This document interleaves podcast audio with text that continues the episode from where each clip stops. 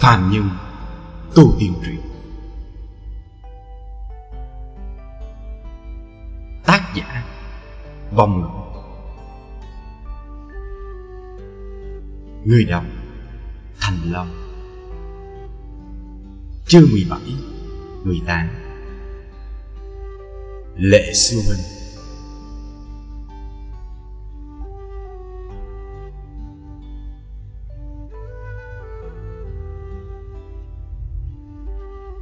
Chỉ thấy xung quanh hai người, Đao quang kiếm ảnh loạn hỗn. Hai thanh linh khí biến thành hai luồng hàng quang, Thỉnh thoảng va chạm vào nhau, Khó lòng phân cao thấp. Hàng Lập nhìn một hồi lâu, Hắn cũng không thể nhìn rõ được Đường đao mũi kiếm, Nhưng cũng cảm giác được Hai người đó đánh nhau phi thường đẹp mắt. Cũng không nhìn ra đâu là cao chiêu, Đâu là bại chiêu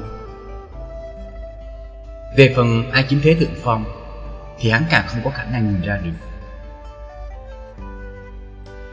Hàng sư đệ, Không biết ngươi là theo vị sư thúc nào tu luyện, Hiện nay đã xuất quan, Công lực chắc đại tiến đúng không?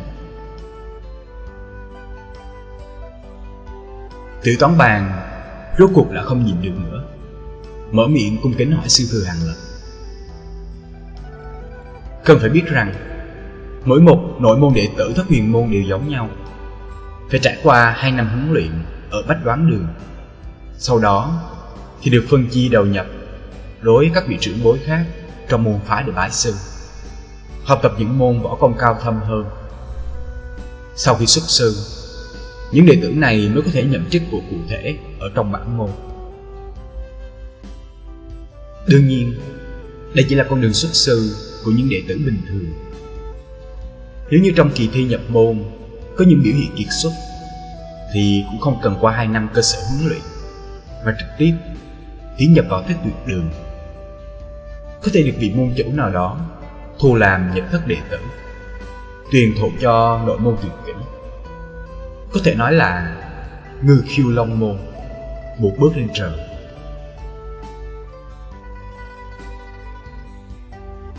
Tại hai năm huấn luyện cơ sở những người có biểu hiện đột xuất cũng có hy vọng được một số vị trưởng lão, đường chủ hoặc là cung phụng xem trọng được thu làm môn hạ thân truyền đệ tử. Những đệ tử này tiền đồ thì không thể so sánh với đệ tử của môn chủ nhưng so với những đệ tử phổ thông thì được trọng dụng hơn rất nhiều. Tiểu toán bàn nghe hàng lập vừa mới xuất quan hơn nữa từ trước đến giờ, chưa bao giờ gặp mặt qua người này. Tự nhiên nghĩ tới, Có thể là đệ tử của một vị đại nhân nào đó Ở trong môn nội. Do đó mà cung kính học thâm hàng lập Nghĩ muốn tiến tới làm thân.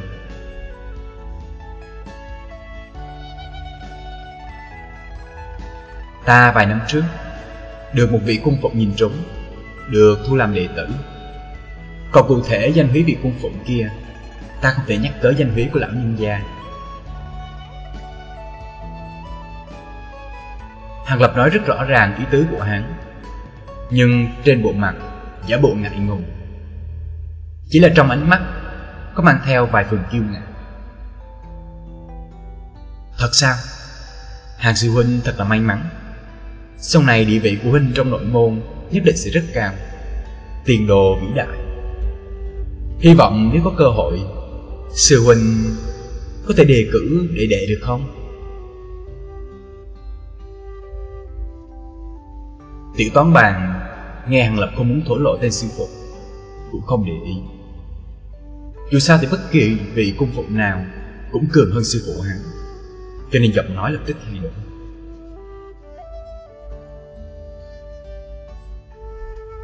Hàng sư huynh Vừa nhìn tự không phải là loại chịu tù túng trong ao sớm sẽ có ngày thành đạt. Tiền độ vô lượng a. Hắn tiếp tục nịnh nọt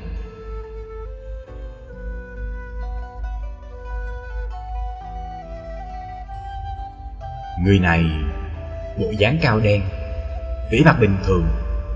Thế nào mà lại được cung phụng thu làm môn hạ đệ tử? Bản thân mình thì lanh lợi, thế mà không có một vị đại nhân nào muốn.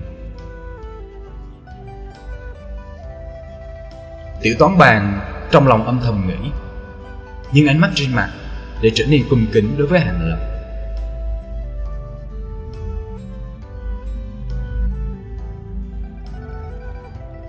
Hàng Lập nghe khẩu khí của hắn bỗng nhiên đại biến. Mình đang từ hàng sư đệ, Bỗng nhiên biến thành hàng sư huynh. Tâm lý cũng thấy có chút buồn cười. Bất quá, Trong lòng Hàng Lập cũng không có chút ý tứ xem thường hắn Phải biết rằng, Xù nghiêm cũng thế. Vốn là bản năng của con người, Ai mà chẳng muốn có thêm một chút điểm tốt. Càng không muốn nói người này, Từ tên gọi Đã có thể biết được hắn là người tính toán, Biết lấy phần hơn từ người khác.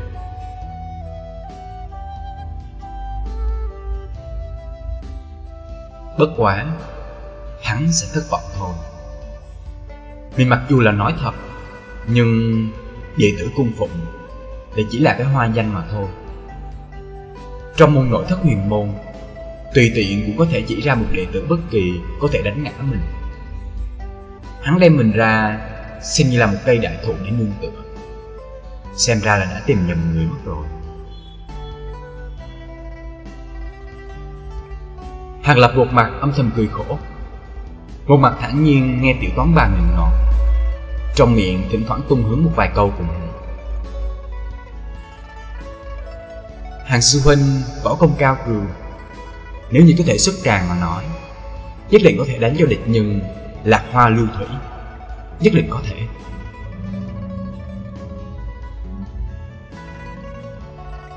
Tiểu toán bàn một mặt nói không dứt lời.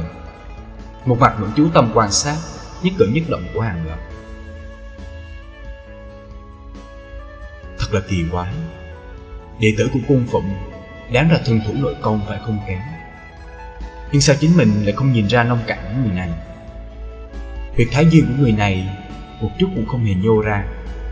Trong mắt không có tinh quang hiển lộ. Nhìn thế nào cũng không giống người của võ công mà.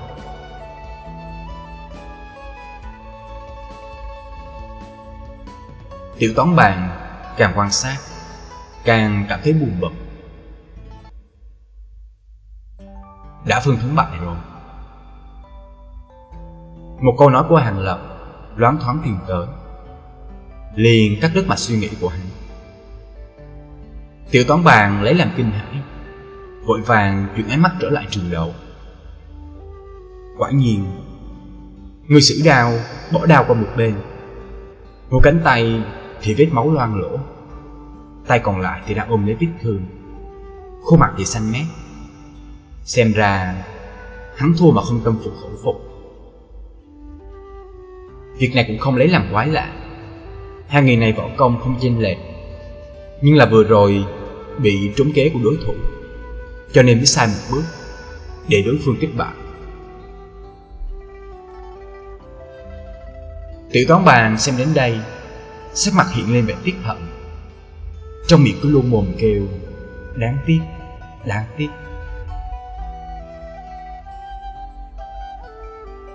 Cuối cùng là làm sao? Có cái gì mà đáng tiếc? Hàng lập không nhìn ra có chuyện gì đang diễn ra. Nhưng bên cạnh có người sẵn sàng giải thích. Nếu không hỏi, thì có vẻ có lỗi với chính mình quá.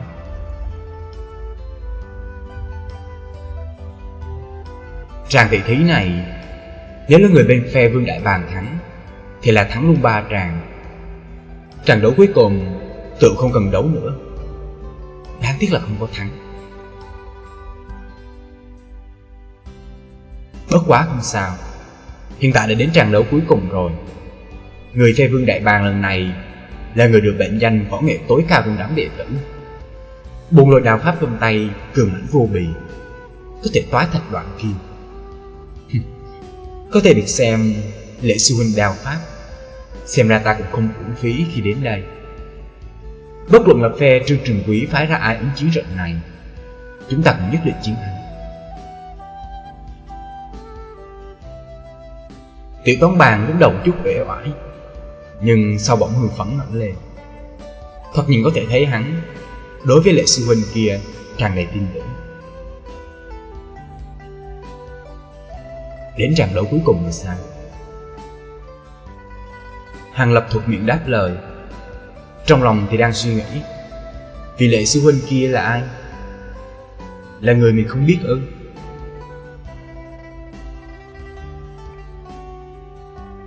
Lúc này, Từ bên phía phe vương đại bàng Đi ra một thiếu niên, Thần sắc lạnh khóc Thiếu niên này cầm trên tay một thanh đao, Hàng quang xạ ra tứ phía Từng bước Từng bước tiến vào trung tâm tràn lầu sau đó thì một lời cũng không nói. Hai mắt nhắm nghiền lại.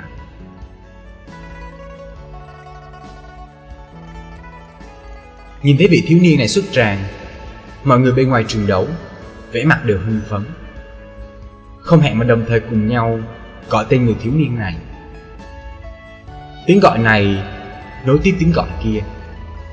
Âm sau, cao hơn âm trước, Tiếng hoàng hồ chấn động tứ phương.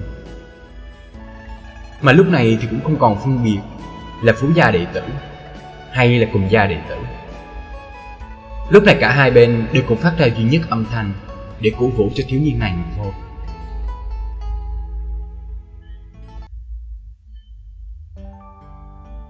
Vì lệ sư huynh này rất nổi danh phải không?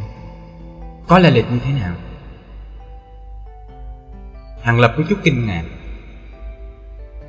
Nhưng ngay cả lệ sư huynh mà cũng không biết à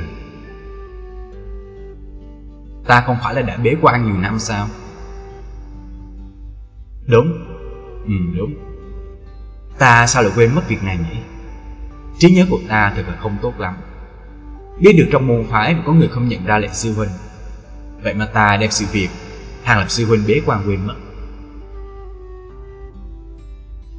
Tiểu toán bàn chợt nhớ ra, Vội vàng bồi tiếp. Giảng cho ta những chuyện tốt của vị lệ sư huynh này được không? Hàng sư huynh, Đương nhiên là có thể rồi. Sự tích của lệ sư huynh, Chúng ta những thanh niên đệ tử đều biết rất rõ ràng. Tiểu toán bàn nhìn thấy bên trương trường quỷ, Đã phái ra đối thủ của lệ sư huynh. Liên cùng hàng lập, Giảng giải về các truyền thuyết của vị lệ sư huynh này. Hàng sư huynh, Không phải là tiểu toán bàn ta thổi phòng Nhưng mà chuyện của lệ sư huynh, Chẳng những chúng ta, những đệ tử ở đây đều biết rõ ràng, Mà tất cả các đệ tử đồng trang lứa khác trong bản môn Cũng đều biết. Lúc đầu, Hắn tinh thần trở nên tỉnh táo, Bắt đầu nói cho Hàng Lập biết Chuyện xưa kia của lệ sư huynh. Thân thái của hắn bắt đầu bay lên, Giống như là thổ mạc hoành phi. Nhìn giống như là đang kể lại sự tình của chủ nhân. Nghe tiểu toán bàn kể lại toàn bộ sự tích của lệ sư huynh, Thật đúng là có vài phần truyền kỳ sắc thái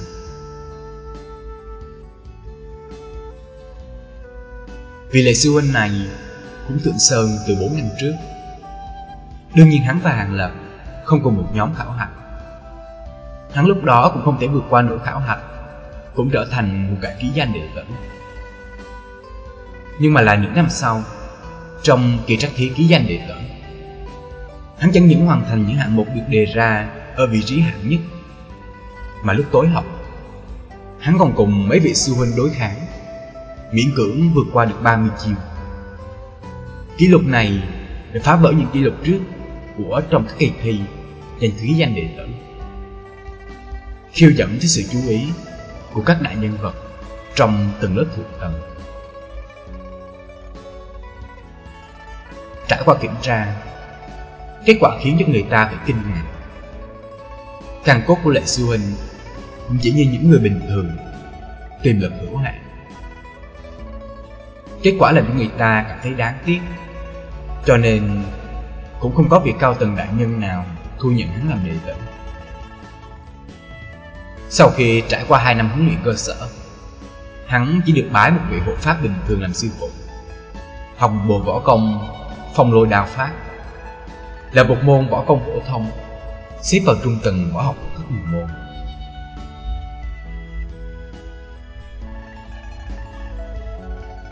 Nếu chỉ có như vậy, Lệ Sư Huynh cũng không thể coi là truyền kỳ Trong đám tân đệ tử được. Chỉ có thể coi như là đầu voi đuôi chuột nhưng sau đó không lâu, hắn bằng bộ phong lôi đao pháp vốn không được coi trọng. Cư nhiên, thật tranh đua hàng năm dành cho nội môn đệ tử mà triển hiện năng lực. Được bài danh trong 16 đệ tử hàng đầu, trở thành tân môn đệ tử duy nhất được liệt vào hàng ngũ này. Sự kiện này lại một lần nữa biến hắn trở thành tiêu điểm của môn phái.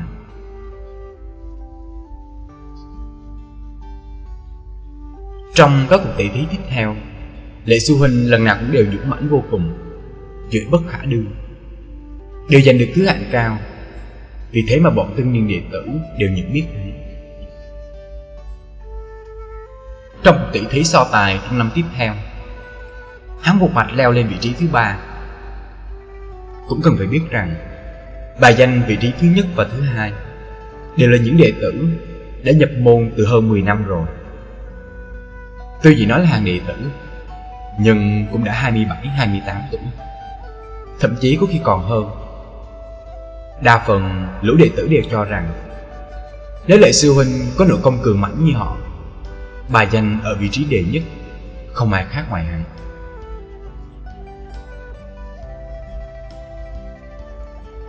Cứ như vậy, Lệ sư huynh lại một lần nữa gây ra sự chú ý, Được chỉ định xuất sơn. Tham gia không ít những hành động trọng đại Của môn phái bên ngoài.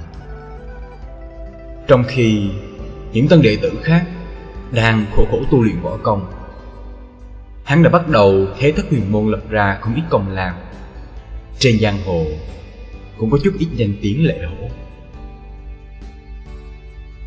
Nghe nói sắp tới đây, hắn sẽ được đặt cách thu nhập vào thất tuyệt đường, học các môn có công cao thâm hơn.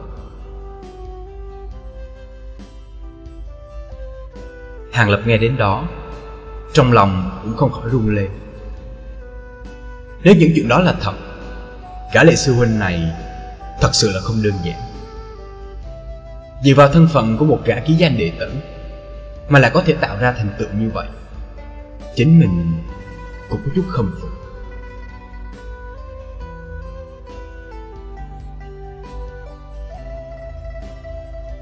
Bên phía trương trường quý Trải qua một thời gian dài thương nghệ Rốt cuộc cũng có một gã đệ tử mặt dày đi ra. Tên này thoạt nhìn võ nghệ cũng không kém. Từ bên hông, rút ra một thanh nhuyễn kiếm. Thanh nhuyễn kiếm này khá mỏng, Mềm mại vô lực. Vừa nhìn có thể thấy được, Một người bình thường khó có thể sử dụng được nó. Lệ sư huynh cảm giác có người đến trước mặt. Chậm rãi mở hai mắt ra. Trong mắt, tràn đầy thần quang. Hắn đột nhiên hét lớn một tiếng, Như tiếng sấm nổ vang vọng giữa trời, Chấn đắc toàn trường, Làm cho lỗ tai mọi người cảm thấy lùng bùng. Người đối diện cũng bị chấn động run lên một cái. Trên mặt lộ rõ vẻ sợ hãi.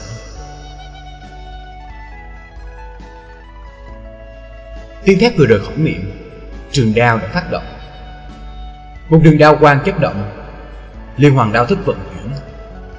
Tức khắc, Hóa thành hơn 10 phiến đao ảnh, Đem đối thủ vây vào trong vòng đao ảnh.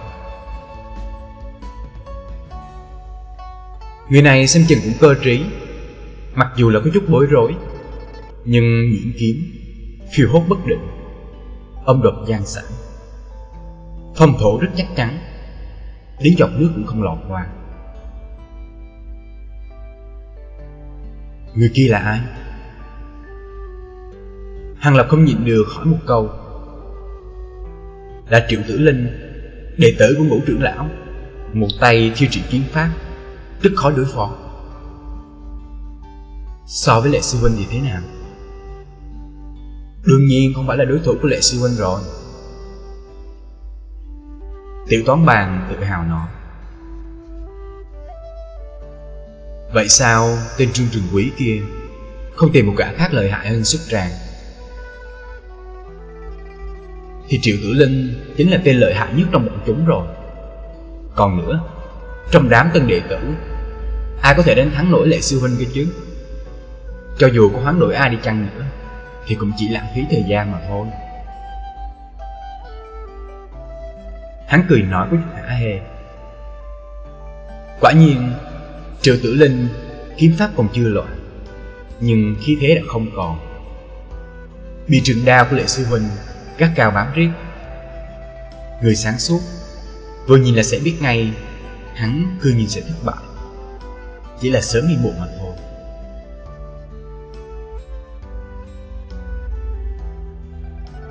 Hàng Lập nhìn một lúc, Trong lòng bỗng nổi lên một nghi vấn. Ta phát hiện sự kiện khá kỳ quái. Vì sao mà không có một vị sư huynh nào Ở trong tràng đấu này? Cho dù không cho bọn họ xuất tràng chỉ đấu, Nhưng xem náo nhiệt thì cũng phải có chứ. Vài mà nơi này, Đến một vị sư huynh cũng không có. Tất cả đều là chúng ta, tân đệ tử, Mười mấy tuổi đến xem náo nhiệt. Chuyện này là thế nào? Hàng Lập cũng không khách khí, Liền đề xuất mấy cái nghi vấn. Tiểu toán bàn nghe xong nghi vấn của Hàng Lập Thần sắc biến đổi. Liền dùng một ánh mắt cổ quái đi nhìn Hàng Lập, Làm cho Hàng Lập cảm thấy bối rối. Lẽ nào Mình đã hỏi đến vấn đề kiên kỵ nào đó chăng?